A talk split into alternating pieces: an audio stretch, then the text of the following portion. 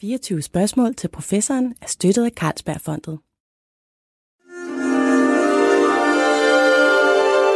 Du lytter til Weekendavisen. Her kommer 24 spørgsmål til professoren med Lone Frank. Ja, yeah. og øh, i dag der skal vi helt enkelt og lige til tale om hukommelse. Det er et af de der helt grundlæggende aspekter af, hvad det er at være menneske. Altså man siger, at vores erindringer former så at sige, hvem vi er. Men de fleste af os har et ret tåget billede af, hvordan hukommelsen egentlig fungerer. Og vi skal høre noget om det meget sindrige maskineri, der bestemmer, hvad det er, der bliver lavet, og hvad det er, der ikke gør. Og hvorfor det er utrolig vigtigt ikke at kunne huske alt for meget. Velkommen til dig, Simon Nørby. Jo, tak. Øh, du er kognitionspsykolog og lektor ja. ved Danmarks Institut for Pædagogik og Uddannelse ved ja. Aarhus Universitet. Og du har skrevet en hel del øh, om aspekter af vores hukommelse, og den har mange aspekter. Ja. Men først sådan helt kort, hvad er hukommelsen egentlig til for? Jamen grundlæggende så øh, har man måske traditionelt tænkt, at hukommelse jamen, det er tilbageskuende. Øh, man kan sætte sig ned, og så kan man overveje frem og tilbage, hvad der er foregået i fortiden. Øh, men det, der har været tiltagende fokus på her de sidste 15-20 år, det er, at hukommelse er i virkeligheden noget, som vi bruger øh, i vores nutid øh, til at øh, hvad skal man sige, vurdere øh, en situation, hvad den betyder for en.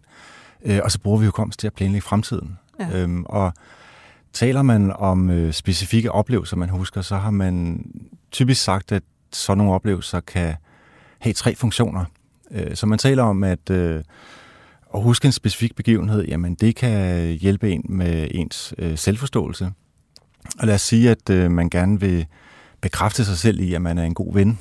Øh, så kunne man jo genkalde sig en episode, hvor man hjalp en ven med at flytte. Øh, og det kunne så bestyrke øh, det her med, at man har den egenskab, man er en god ven. Øh, en anden funktion, man har talt om i forhold til hukommelse, det er, at den, øh, øh, den, altså, hukommelse bruges socialt. Øh, så at sige, at man kommer hjem fra en, en ferie, øh, og øh, det man så typisk tager frem, jamen det er måske de der lidt pussy, usædvanlige, måske sjove oplevelser. Måske var man fanget under en bro øh, og voldsomt regnvejr og mødte nogle mennesker og havde en sjov samtale med dem. Øh, så hukommelse, eller det at fortælle om erindringer, har en social funktion. Øh, og en tredje ting, øh, og en vigtig ting, øh, som det at huske specifikke oplevelser hjælper os med, det er at planlægge og forudse fremtiden. Øhm, så for eksempel, øh, så skal man øh, ud i Kastrup, øhm, og den måde, man måske forbereder sig på at skulle ud i Kastrup og igennem sikkerhedskontrollen, jamen det er ved at tænke tilbage på at huske øh, sidste gang, man var i Kastrup.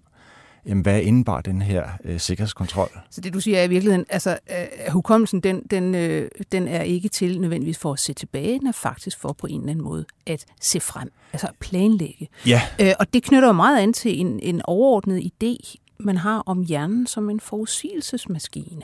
Ja, Altså, den skal hele tiden lave forudsigelser. Hvordan skal jeg forholde mig her og nu til det, der lige kommer om lidt? Ja. Øhm, men øhm, hvad det hedder, jeg kommer også til at tænke på, altså med hensyn til hukommelse. Menneskets hukommelse er en hel del større ja. og mere altså rig på facetter end en dyrs. Ja. Øh, vil man ligefrem sige, at, at vi kan noget helt specielt med vores hukommelse? Ja, altså øh, en af ting, man har øh, lagt vægt på i forhold til menneskehukommelse, altså versus øh, andre pattedyr, øh, jamen det er denne her øh, særligt udviklede evne, vi har til sådan det, man kalder mental tidsrejse. Mm. Øhm, og det betyder, at vi kan forestille os tilbage til en situation, som vi har oplevet i fortiden. Altså igen, et eksempel kunne være den her middag, man har med øh, nogle venner. Så kan man huske hvad var det, man talte om? Øh, hvordan smagte maden til den her middag? Øh, der er nogle sansindtryk. Øh, og sådan den generelle stemning af at ligesom være til stede igen, øh, den kan man genopleve. Øh, og det er det, man kalder mental tidsrejse. Og, og man kan også sige, at øh, at huske nogle oplevelser, jamen, det er jo så også det, der i forhold til fremtiden hjælper os med at forudse fremtiden. Så man, Eller bygge scenarier for, hvordan det kunne være. Bestemt. Øh, og lad os sige, det der vennepar, som man var til middag hos, øh, næste gang man så bliver inviteret, jamen der vil man sikkert bruge erindringen af, hvordan det var forrige gang, til at forberede sig på og ligesom forudsige, jamen, hvordan vil det være næste gang, man er til middag hos det her, øh, det her vennepar. Eller man kan, du ved, planlægge. Det skal i hvert fald ikke være sådan, at vi kommer op og skændes igen. Ja, så jeg ja, tror lige, vi gør sådan, sådan og sådan. Ja. Øh, men lad os se på øh, det her med, med hukommelsen når man bare bruger det ene ord, Ja. altså, det dækker jo over virkelig meget. Altså, Det den, det. den har jo rigtig mange facetter, det vi. Ja. kalder hukommelsen. Så, så lad os simpelthen tage, hvad er det for nogle, hvad skal man sige, øh, hvordan er den opbygget? Altså, hvad er det for nogle typer hukommelse, vi har?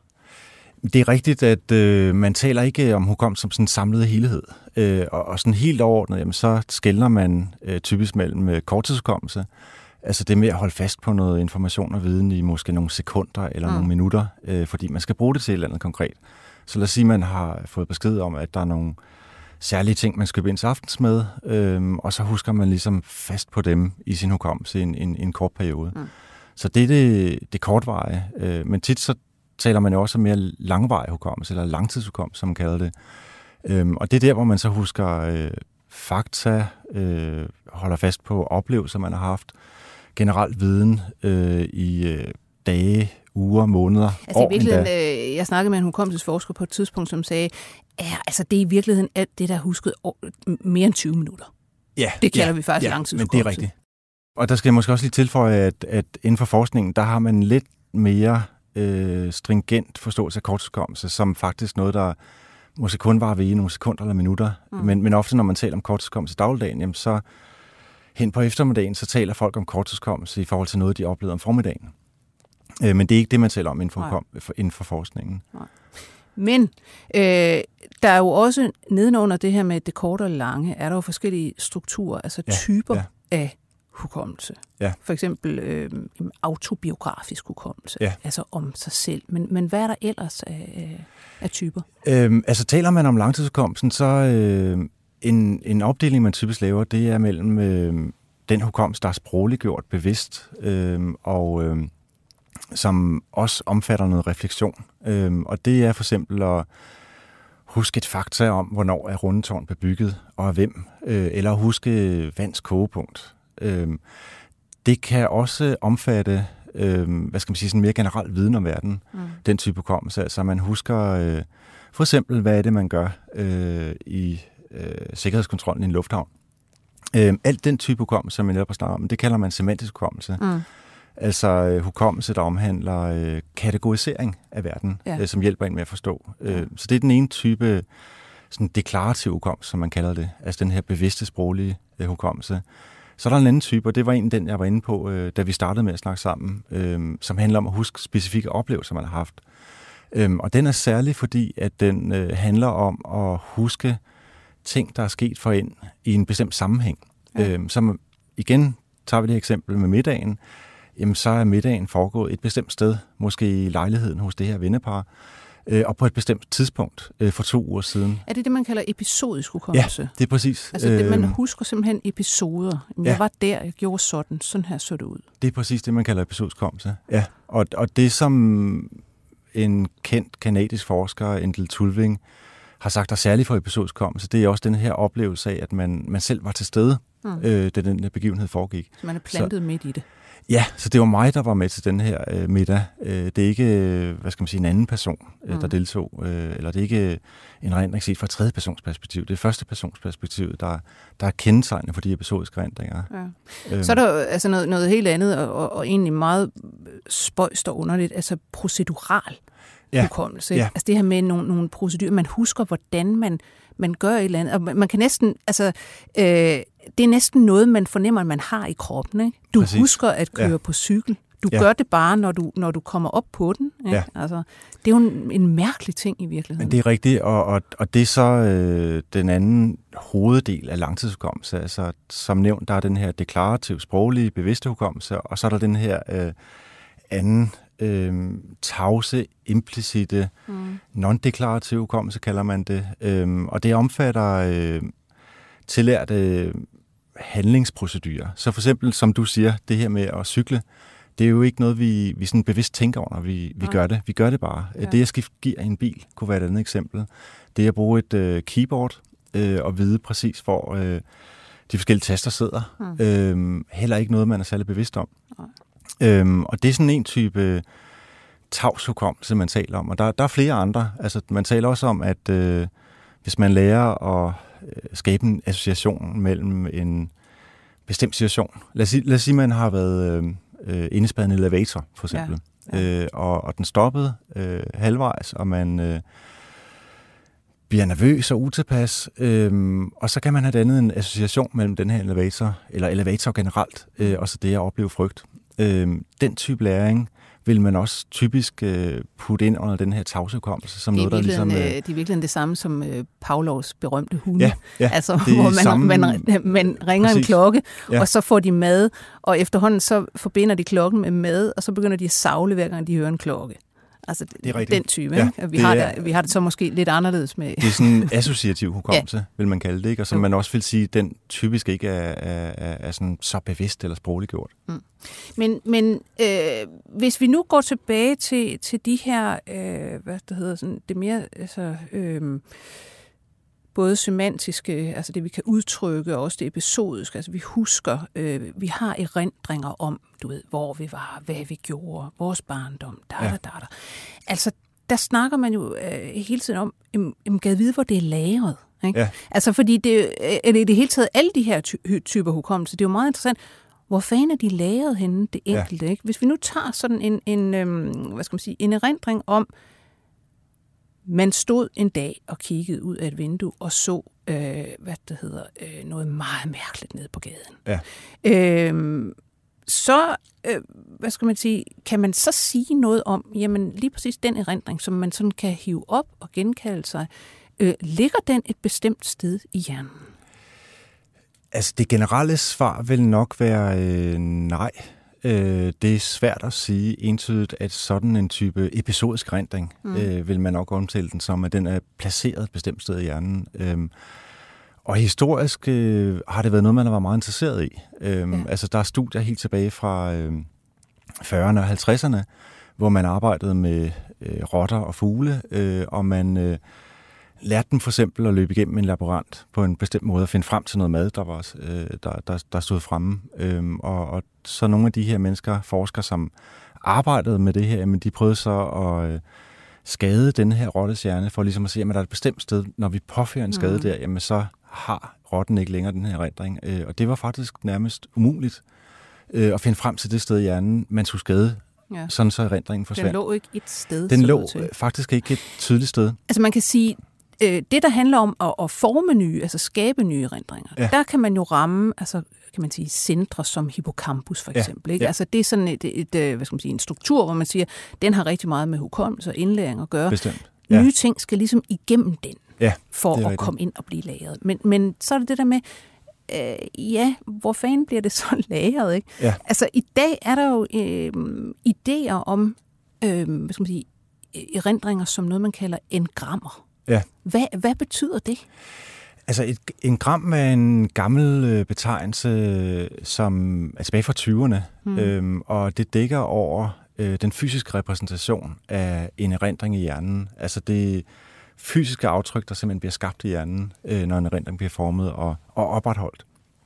Øhm, og der kan man sige, at forsøgene har jo rent forskningsmæssigt så handlet om at prøve at lokalisere det her engram. Øhm, og det er så der, hvor man har svært ved at lokaliseret en gram til et bestemt sted i hjernen i forhold til sådan en oplevelse, som du skildrer. Men nogle er vel begyndt at, at, at lave meget fancy forsøg, hvor man ligesom kan kigge ind i for eksempel øh, ja, rottehjerner ja, og, ja. og få øh, celler til at lyse op, og ligesom se, at jamen, der er formentlig mange øh, celler med i det her, men ja. måske de celler, der var aktive øh, på det tidspunkt, hvor erindringen blev lagret. Hvis de ja. så alle sammen på samme tid bliver aktiveret igen, ja. så genkalder man så den. Præcis, jo, og der er den her struktur, som du øh, nævnte, altså hippocampus, den her mm. søhesteformede struktur, der sidder sådan inde midt i hjernen, den er, vil de fleste sige, utrolig vigtig i forhold til at øh, få sådan nogle episodiske erindringer frem. Ja. Øhm, og det man, de fleste vil sige omkring episodiske erindringer, det er, at de er, de er komplekse. Altså ja. de øh, omfatter en samtale, der blev ført ved middagsbordet, øh, hvordan der så ud i lokalet, øh, de dufte, øh, der var i lokalet, ens fortolkning af, hvad mm. der foregik. Øhm, og fordi at sådan en erindring indeholder så mange aspekter, så øh, antager man, at øh, den viden, som ligger i den her erindring, den sådan er fordelt i, i hjernen. Men hippocampus øh, ser man tit som sådan et øh, centralt øh, fikspunkt mm. i forhold til at genkalde den her type erindring, øh, og hvor man så har øh, måske den visuelle del af hjernen, der repræsenterer det synsmæssige indtryk, Man har måske en anden del af hjernen, som repræsenterer det altså, lugtmæssige. Ja. Man har en del af hjernen, som repræsenterer øh, de sætninger, der bliver sagt. Og alle de her ting forestiller man sig bliver integreret i hippocampus, som så danner sådan en, øh, en samlet forestilling eller repræsentation om, om det, der er sket. Okay. Nu du siger dufte, Ja. så kommer jeg til at tænke på, at øh, man snakker jo altid om, at, at lige præcis duft, altså den sans, ja. er noget af det mest umiddelbare til at, at, altså at fremkalde Ja. også ofte meget stærke øh, erindringer. Er, Ja. er det rigtigt? Og hvorfor Men det er, er, rigtigt, i givet fald? øh, altså der er nogle sansemæssige indtryk, der nogle gange kan få en til at tænke på noget meget specifikt. Altså øh, en speciel oplevelse, man havde, da man var barn. Øh, måske sammen med sin mormor. Øh, noget mad, hun lavede. Øh, og, og der er et eller andet med, at sanser, sanseindtryk og bestemte dufte, øh, at de kan få de her erindringer til at stå øh, tydeligt frem. Men det er meget sjovt, fordi det er netop altså, øh, duft. Man kan, altså, jeg synes, man kan, man kan sagtens høre ting eller se ting, hvor det er sådan, ja, det minder mig om sådan og sådan, men, men Ja. man har ikke den der fornemmelse af, wow, man bliver lige suget tilbage. Altså, Nej. der er sådan et eller andet helt specielt ved, Ja, ved, ved ja, dufte og ja, erindring. Ja. Altså det, man kan forklare det med, det er, at øh, de danner en helt unik kontekst, øh, som så, så re- reaktiverer nogle ganske bestemte oplevelser, øh, og hvor den duft måske kun har været til stede i lige præcis den situation, som man så husker sammen Mm. med, øh, man er oplevet sammen med sin mormor. Øh, Men egentlig er det meget sjovt, fordi at man kan sige, at vi er jo ikke et, et duftstyret dyr på den Nej, måde. nej. Altså man kan forstå det med hunde. De har et ordentligt snudskaft. Altså rotter, ja. hvis man tager en rottehjerne og, og skiller den ad, så kan man se dens øh, hvad det hedder, olfaktoriske øh, hvad det hedder, dele af hjernen, altså det, der har med, med duft at gøre. Ja, de er meget. kolossalt store. Ja, ikke? ja. Men, men vi andre har jo ligesom, vi bruger jo ikke øh, lugtsansen til så Nej, meget. voldsomt meget, nej. nej. nej men det er rigtigt. Øh, altså mit bud vil være, at det er fordi, at de her dufte sådan ret præcis ligesom øh, relateres til en bestemt erindring, mm. som man så er i stand til at finde frem. Mm. Øhm, så, så der er sådan en unik øh, ledetråd ja. I form af den her duft, øh, Ja. som øh, kobler sig til den oplevelse, man har haft, Ja. og så kan få erindringen frem. Men lad os tage øh, og, og kigge på det her med erindringer som sådan. Fordi nu Ja. ja. taler om, altså, hvordan de er lavet, og det, det ved vi måske ikke frygtelig meget om, men de er i hvert fald meget distribueret ud Ja. i hjernen, og så skal de ligesom både ind gennem hippocampus og ud igen gennem hippocampus, når man Ja. genkalder sig. Ikke? Men erindringer som sådan, at det har man måske en fornemmelse af, at det er sådan nogle meget faste størrelser. Jamen her, bum, så sidder den fast. Og Ja. det, det var sådan, det var. Men det er jo i virkeligheden, altså erindringer er jo a work in progress. De ændrer ja. sig jo hele tiden. Ikke? Bestemt, øh, og øh, jeg tror, du har helt ret i, at, at måske en typisk forståelse af, hvordan en erindringsproces fungerer, øh, går på, at man sådan genafspiller øh, det, man har oplevet. Øh, lidt ligesom hvis man optager en film med sin mm. Smartphone. Øhm, og der må man sige, at den store enhed blandt hukommelsesforskere, det er, at det er ikke den måde, vores hukommelse fungerer på. Så det, man typisk vil sige, det er, at øh, at huske, det er ikke en eksakt reproduktion i Nej. forhold til, der foregik i sin tid. Det er, vil man næsten altid sige, en, en form for rekonstruktion. Øhm, og rekonstruktion, øhm, det kan man forstå på forskellige måder. Øh, men, men hvis man lige fat i det her med, at vi talte om, at øh, erindring baserer sig på, at man samler information øh, forskellige steder fra hjernen. Mm. øh, og, og kombinerer den på ny, hver gang man husker, øh, så er der jo muligheden for, at nogle af de her dele kan blive sat forkert sammen. Og det vil sige, at der kan fremkomme en, en ændret erindring, en, en rekonstrueret ændret erindring. Det er en måde at forstå det på. Øh, en anden måde at forstå det på er, at, at taler man om at huske oplevelser for sit eget liv, Mm. øhm, så gør man det med udgangspunkt i øhm, den aktuelle situation, man er i. Ja. Øhm, og lad os nu sige, at øhm, man er partihopper. Øh, altså, vi har jo nogle af de her øh, folketingspolitikere, som skifter parti, og der er måske endda nogen, der går fra en, der går fra et godt stykke ud på venstrefløjen, og så skifter til højrefløjen. Mm. Øh, der vil man måske kunne øh, får udfordringer med at forklare over for sig selv, over for andre mennesker, jamen, hvordan kan man ligesom ændre øh, hvad skal man sige, holdning til samfundet, og, og hvad man bør gøre som politiker i, i så stor grad. Øh, og det man så kunne gøre rent hukommelsesmæssigt, uden måske at være bevidst om det, men det man gør rent hukommelsesmæssigt, det var, at man nedtonede nogle af de her øh, venstreorienterede sager, man kæmpede for, øh, og hvor meget man troede på dem, øh, når man husker på dem og man så øh, hvad skal man sige, fokuserer mere på øh, de her sager, der er mere karakteristiske for, for det nye parti, man er med i. Men så bliver jeg jo nødt til at spørge det her med, øh, i virkeligheden, øh, det du siger der, det lægger jo op til, at den kontekst, man, man hiver erindringer frem i, ja, at ja. det påvirker, hvordan man faktisk ser den erindring. Ja, ja, bestemt. Det er et øh, enormt stort forskningsområde, og, og i virkeligheden et, der har været i gang siden 1930'ernes England. Øh, en, en kendt hukommelsesforsker, der hedder Frederick Bartlett, han startede med at studere, hvordan øh, mennesker erindrer historier. Mm. Øh, og han øh, præsenterede sine engelske forsøgspersoner for øh, nogle fremmedartede indianske historier. Øh, og øh, de her mennesker bliver så bedt om at, at genkalde de her historier øh, efter et stykke tid. Øh, og det, som han observerer, jamen, det er, at de laver om på detaljer i erindringen af de her historier, og på en måde, så øh, erindringen kommer til at passe bedre med den øh, kulturelle verdensforståelse, de har. Øh, så en konkret eksempel fra en af de her historier er, at, øh, at øh, der er en indianer, der bliver skudt med en pil, og så kommer der noget sort ud af munden, Øhm, og det bliver så fejlagtigt husket af de her engelske forsøgspersoner, som at der kommer, kommer blod ud af munden faktisk. Fordi det virker mentalt for dem at forestille sig det.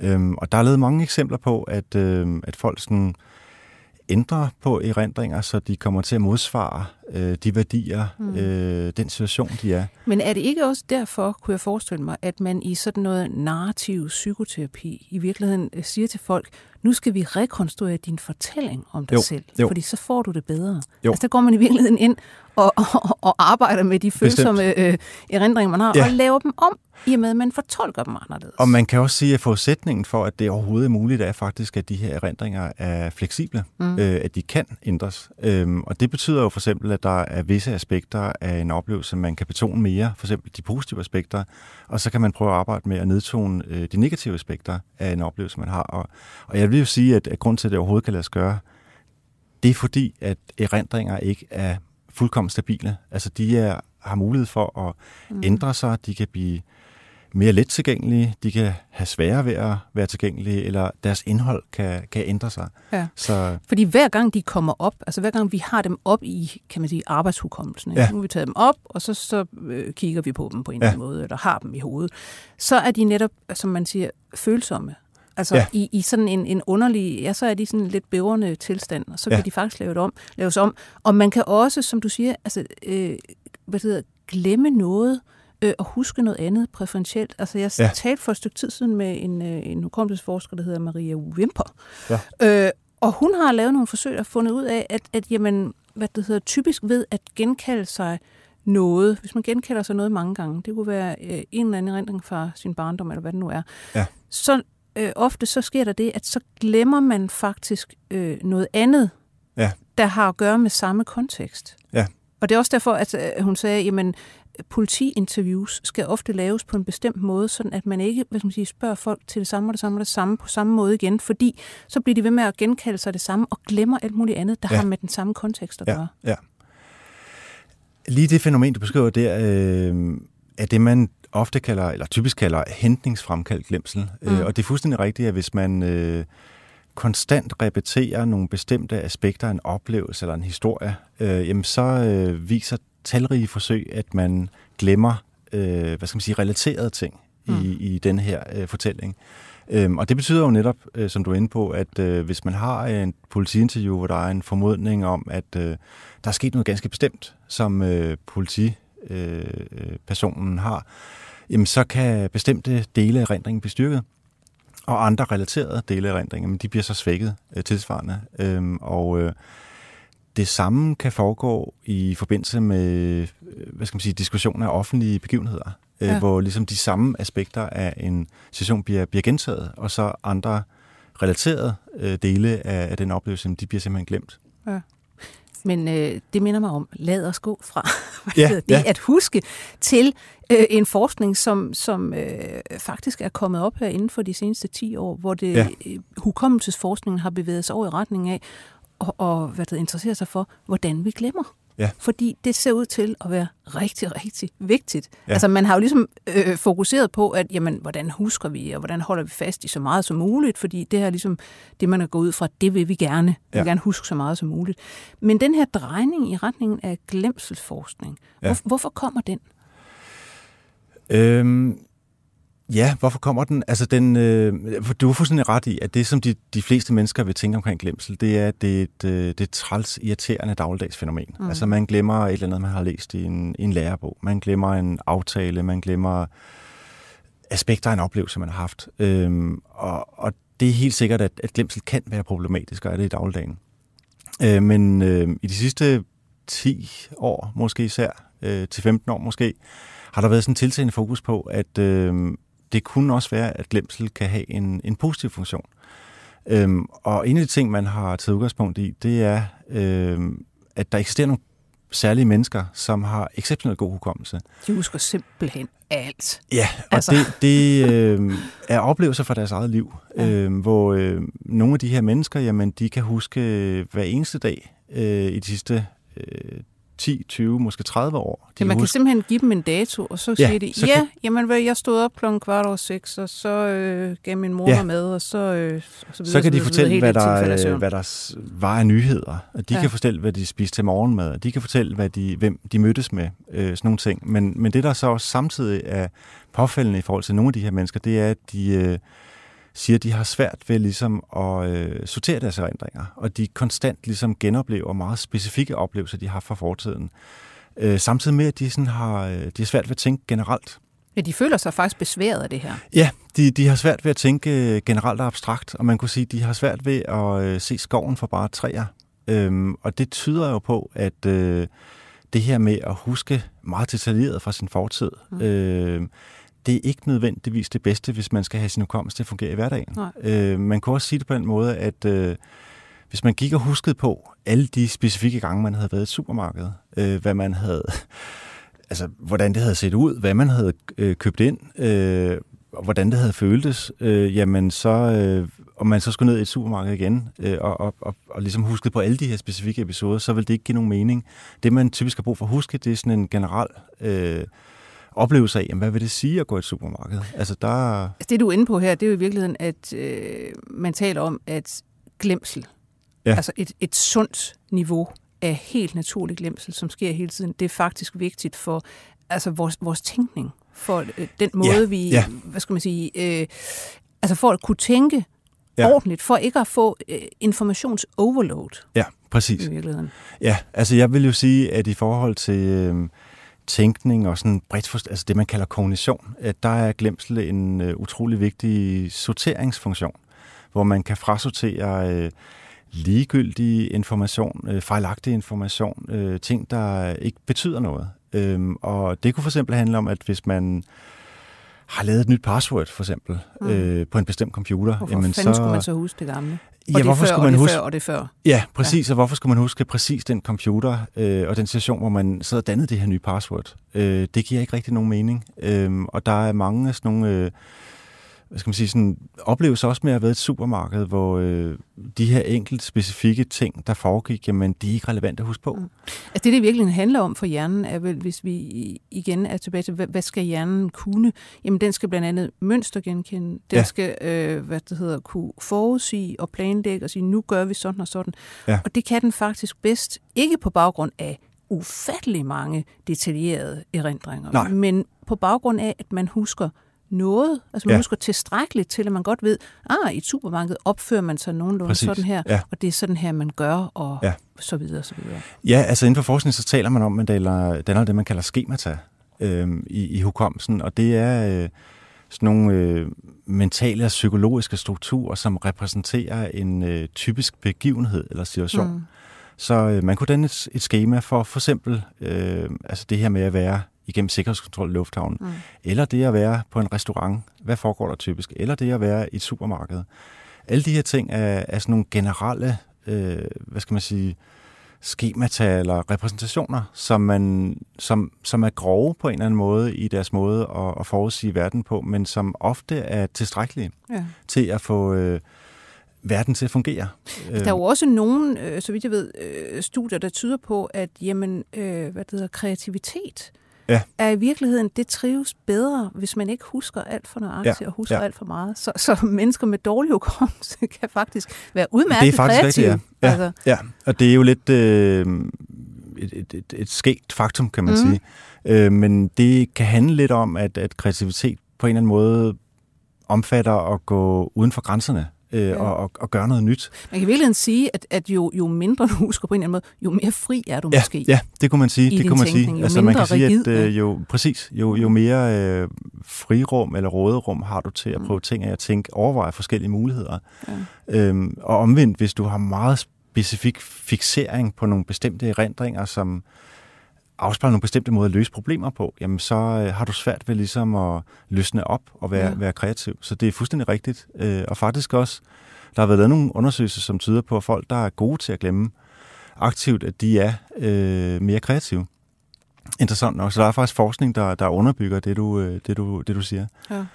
Øhm. Øh, en anden ting, det, det hvad skal man sige, ser ud til at være vigtigt for det her med, at, at vi automatisk glemmer en hel del hver eneste dag. Ja. Det er jo altså vores, vores emotionelle liv. Ja. Altså, hvad skal man sige, man bliver sådan set, man bliver øh, gladere af at glemme. Ja. Og man kan ja. jo sige, umiddelbart ja, Tænk, hvis man gik og huskede alle de fornærmelser, man får. Præcis. Alle de, ja. du ved, altså, hvor folk glemmer en, eller siger noget, øh, man ikke bryder sig om, eller et eller andet. Ikke? Altså, ja, man har det ligesom meget bedre, også med andre mennesker, hvis man ikke husker særlig meget. Ja, ja. Bestemt. Øh, og, og man kan sige, at en forudsætning for, at, at pytknappen den ja. virker, ja. det er i virkeligheden, at man kan glemme. Ja. Øhm, og, og sådan nogle oplevelser, som for eksempel, at der er en, der råber ind i trafikken. Øh, en kollega, der kommer med en træls kommentar om en arbejdsopgave, man har mm. lavet på, mm. på jobbet. Øh, at øh, jeg skal sige, man fik en dørlåg i hovedet, ja. eller den slags ting. Jeg vil lige sige, jeg fik det... lige, en, før vi gik herind faktisk, en, øh, sådan en øh, messengerbesked fra en øh, fast lytter, som ja. sagde, at han var fandme utilfreds med det seneste program, jeg havde okay, udsendt. Okay. Det var med dårligt. Og så, ja, altså, ja. Men ja, det husker jeg nu, men jeg er sikker på, jeg har glemt det om en halv time. Det arbejder jeg i hvert fald på. Jo, og nu du, selv, altså nu du nævner det eksempel, så kunne man sige, det er jo heller ikke repræsentativt for øh, den samlede podcast-række. Øh, Nej. Øhm, og, der, og der vil jeg jo sige, det vil være ret... Øh, altså det vil ikke det vil ikke fremme særlig meget og sådan selektivt fokusere på lige specifikt den oplevelse. Øh, udfordringen kan så være, at, at, at negative oplevelser er noget, vi tenderer til faktisk at huske forholdsvis godt. Ja, man øh, snakker jo altid om negativity bias. Ja, præcis. At vi bider os ligesom fast i negative ting. Ja, ja. Fordi det kan jo repræsentere altså, fare, og det, ja. det er vigtigt, om så må sige, i en evolutionær kontekst, at man ja. kan øh, styre udenom det, der ikke er godt. Ja. Men altså, hvis vi tager, snakker om det her med glemsel, øh, det ser jo også ud som om altså, mennesker med, med angstlidelser, for ja. eksempel, jamen de har faktisk, altså, de glemmer mindre ja. end vi andre. Jamen, det er rigtigt.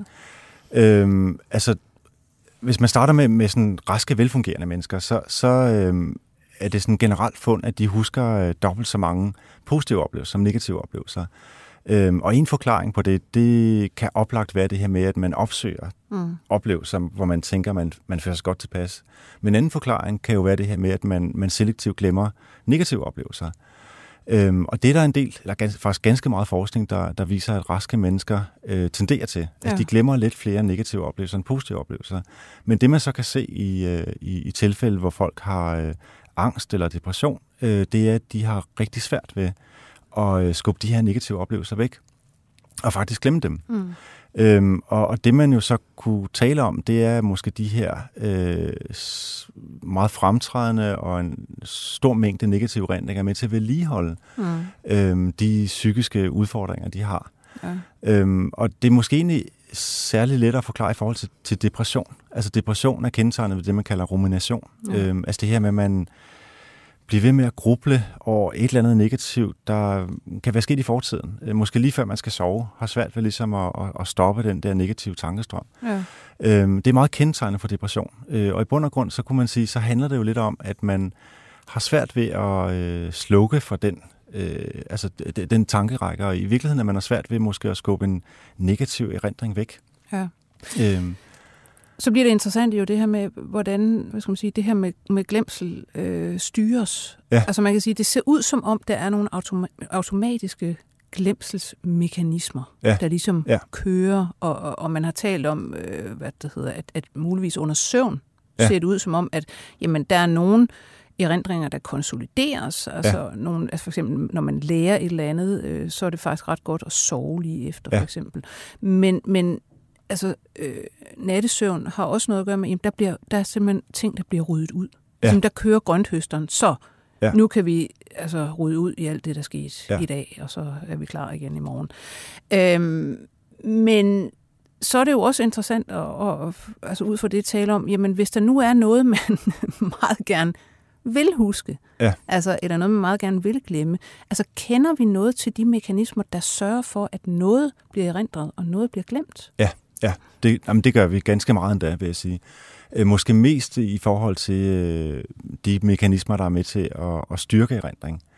Øhm, og, og det er klart, altså, det er jo noget, som mange mennesker har haft en interesse i, mm. øh, i forhold til at gå på et studie, i forhold til at blive bedre til at huske aftaler og så videre. Øhm, og der er sådan nogle, øh, hvad skal jeg sige, principper, øh, som man typisk taler om, er, er vigtige i forhold til at skabe sådan øh, god langtidsudkommelse.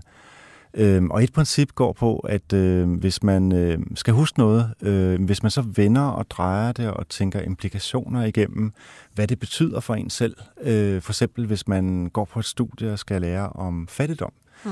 men så kunne man øh, forestille sig, hvordan det vil være selv at være fattig. Øh, hvad vil det omhandle? Hvilke afsavn øh, skulle, vil man have? Øh, hvordan vil andre mennesker opleve en? Og så videre. Øh, så det er ligesom at, at tænke ting igennem øh, øh, dybt. Øh, det at lave det, man kalder dyb bearbejdning, det er noget, der øh, helt grundlæggende styrker øh, ens erindring. Og det er bedre end bare at tage hvad skal man sige, en erindring op, og ligesom, om jeg skal huske den her regel.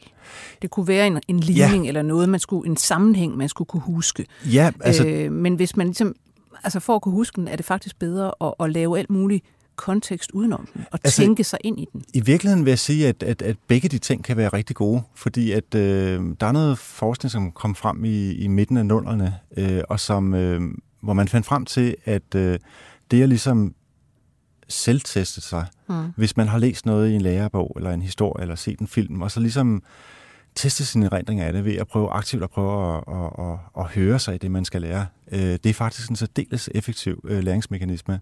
Og det er noget, hvor man typisk vil blive bedre i stand til at huske, end hvis man for eksempel går tilbage til en lærebog og så genlæser et kapitel. Mm. Øhm, og der kan man i virkeligheden sige kombinationen af de to, to ting, som, øh, som vi taler om, altså det her med at, at, at vende og dreje noget, man skal lære, og så det at ligesom overhøre sig selv, mm. det er en, en, en rigtig god metode til at skabe øh, langtidshukommelse. Ja. Øhm, og så vil jeg egentlig også måske nævne et, et tredje princip, som også er meget velbekræftet, øh, og det går på, at hvis man skal lære huske på noget øh, over længere sigt, jamen, så er det en rigtig god idé, at man øh, har mange små øh, trænings- eller studieperioder. Så lad os sige, at man har 10 timer til at skulle læse op til... Øh, en eksamen. En eksamen, for ja. eksempel. Øhm, det kan godt være, at hvis man bruger øh, hele dagen lige før man skal op øh, til at læse, læse op, at man så går op og klarer eksamen rimelig godt. Men i forhold til langtidsudbyttet, mm. øh, jamen, så vil det sandsynligvis være relativt dårligt. Så det, be, det bedre vil være, hvis man har øh, en uge, at man så læser øh, halvanden time øh, hver dag. Øh, og på den måde, så vil man... Men det er jo i hvert fald det, er jo det her med gentagelse. Ja, det kan man sige. Altså, det kan man sige, at gentage ja. er altid ja. bedre. Efter skriver du det over, ja. og hiver det op, skriver det over igen, altså, ja. og gør det mere solidt ja. på en eller anden måde. Jo, og jeg har nogle gange tænkt på, at øh, altså, jeg tror, mange mennesker egentlig har en intuitiv forståelse af, at det er den måde, der er bedst at lære på, og, og jeg tror, det kan være let at forklare i forhold til øh, ting, hvor det er vigtigt, at man lærer det rigtig godt, som for eksempel at køre bil, eller at lære at dykke. Øh, der kan man sige, der er en risiko for, at det kan gå grueligt galt. Øhm, og de fleste mennesker vil nok også tænke, at ja, man kan få et dykker, dykkercertifikat på tre dage. Man kan lære at køre bil i løbet af nogle få uger. Men vil man virkelig føle sig som en sikker dykker eller bilist, hvis man lavede sådan en komprimeret mm. kurs, eller vil man føle sig som en mere sikker ja. dykker eller bilist, hvis man brugte et halvt år ja. på at, at, at træne sig? Jeg tror, de fleste vil tænke, jamen, det giver måske meget god mening mm. faktisk, at, at det halve år, ikke? at det er det, det er det bedste. Hvis der nu er noget, man meget gerne vil glemme, ja. Kan man gøre det? Jamen det kan man godt. Øh, der er en, øh, hvad skal man sige, en, en mængde forskning, der er dukket frem siden midten af nullerne især, øh, hvor en øh, engelsk forsker, der hedder Michael Anderson, øh, han har undersøgt det, som man kalder aktiv glemsel. Øh, og aktiv glemsel er det, at man måske bliver mindet om en eller anden træls diskussion, man har haft med en ven, når man møder ham næste gang. Øh, sådan en situation, jamen der... Øh, kan det være irriterende, øh, at mødes, og så huske på den her øh, diskussion, man havde. Det er ikke sådan befordrende for at Nej. være sammen. Øhm, og det, som Michael Anderson og nogle andre forskere har vist, det er, at øh, hvis man, når man bliver mindet om en træls eller en ubrugelig erindring, ligesom prøver at skubbe den væk, og gøre det gentagende gange, jamen så fører det faktisk til glemsel øh, på længere sigt. Så aktivt simpelthen øh, sige, jeg vil ikke tænke på det. Ja, ja. Kig det- et andet sted hen, gør noget. Øh, Ja, altså man kan også prøve at distrahere selv, men, Ja. men i udgangspunktet i, i den type forsøg, som man har lavet der, jamen der, der bliver man mindet om erindring, og så prøver man at skubbe den ud af bevidstheden simpelthen. Og det virker faktisk. Simon Nørby, det er lige præcis det der, tror jeg, jeg vil øh, lægge mig på scene. Ja. Og så vil jeg sige tak for, at du kom. Ja, selv så. Og du er jo stadigvæk kognitionspsykolog og lektor ved Danmarks Institut for Pædagogik og Uddannelse på Aarhus Universitet. Ja. Og vi var i dag produceret af Birgit Nissen. Jeg hedder Lone Frank. På genhør. 24 spørgsmål til professoren er støttet af Carlsbergfondet.